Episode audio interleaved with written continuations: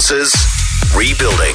It means, of course, that the New Zealand Olympic Committee is just another organisation needing to adapt because of COVID.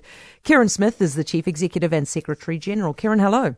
Hi, how you going? I'm very well. It's kind of confronting, isn't it, to realise that if it hadn't been for COVID, the Olympic Games were supposed to start tomorrow.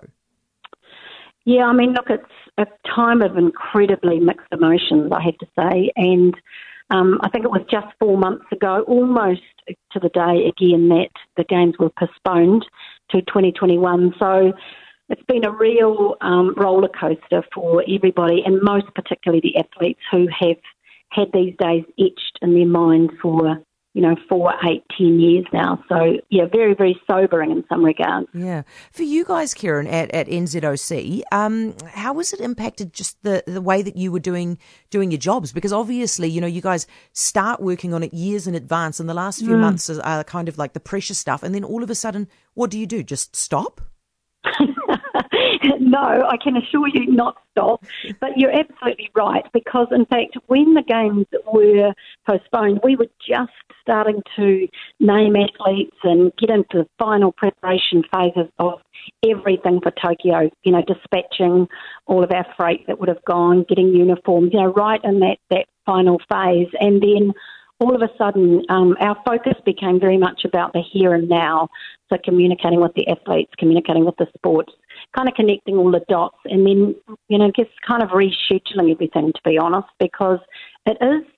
Um, I think the President Thomas Bach described the other day the Olympic Games are the most complex event on the planet. So, you know, there's a, just so many things to then be thinking about. So, our first response in our first probably month or so was, excuse me, reorganising all those you know arrangements in terms of athletes thinking about qualification, communicating with sports, communicating with the IOC, thinking about accommodation, all of those things, and then now rescheduling our workflow again into a longer runway for Tokyo next year. But then, really quickly for us, after the Tokyo Olympic Games in 2021, Six months later, we'll have the Winter Olympic Games. And then six months after that, we have the Commonwealth Games mm. in Birmingham. So it's meant that we have a longer runway now into the Olympics, but then, you know, a lot of, you know, games activity really piled up quickly. Does this put, um, you know, a year long delay, does that put pressure on you guys financially? It is challenging, certainly very, very challenging. I mean, I think that in all elements of you know, sport, we see it every day, but business, and we obviously, you know, have partners, very, very valued commercial partners here in New Zealand and around the world. You know, all of these things have been thrown into, you know, some form of disarray. So we've had to, to work through those arrangements and come to understand the meaning of force majeure, which we always did wonder quite mm. what, what that would look like. Um, so certainly it's meant that in some regards, almost doing two years of activity on a single year's revenue. Um, so it has put pressure on, but we're really pleased and delighted that most of our partners are really committed to the New Zealand team. They see this as about supporting, you know, our athletes in their journey to success and what that does for New Zealand. So, you know, we've been really blessed with wonderful support in that regard. I don't want to add to what I imagine are quite high stress levels, but have you considered the possibility? Are you already planning for the the outside chance that even the delayed games might not happen? Well, that's not a decision that we would be making, to be honest. And you know, twelve months in this current environment is a long time. Yeah. So we're really purposely focusing on the games happening in 2021. Mm. And you know, look, I I kind of really focus on what it is that we're about. And what we are about is working with our sports federations in New Zealand and the athletes and all that surrounds them to give them a pathway to the Games and enable them to achieve their Olympic dream. And we're really focused positively on that. And for their benefit, we need to make sure we give that our full attention. Sure, we're thinking about scenarios and we realise the world is now a very different place, but notwithstanding that, we really need to keep focused on purposefully moving forward. Um, Kereyn, what has been the hardest bit for you as a boss? Has it been dealing with the disappointment of the athletes?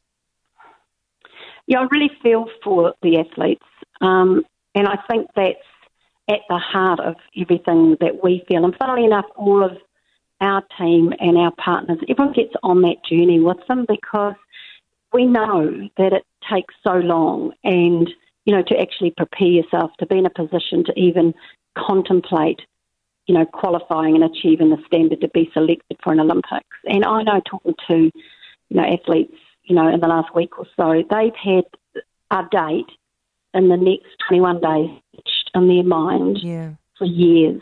And so we kind of get on that journey and we want to do everything we can that makes their their job easier. So yeah, I think that's the hard thing that you feel so much for them and you feel their their journey. And some of them, to be honest, like there's a whole mixture of how athletes are feeling and have coped. For many, um, very very difficult. Some are thinking, you know, I've actually got another year to prepare if they had an injury or the like, and some are now sort of refocusing. So it's it's variable, but that's very much what we're focused on. Have you had to change anything about the way that you guys run your organisation? We've had to change a lot, and um, and I was reminded of this the other day. You know, this is me sort of person reflecting on, you know, as a leader in in this time, is that you often talk in, in leadership about taking calculated risks or what's the biggest risk you've ever taken. But the interesting thing about leading in, a, in something like the Olympic movement right now, which is domestic and global and all that goes with that, is that the risks are beyond your control in many regards. So you are kind of navigating your way through a pathway where you have sometimes no control over the outcome. So it's a very different kind of level of process and management and how you think about the future and how we communicate.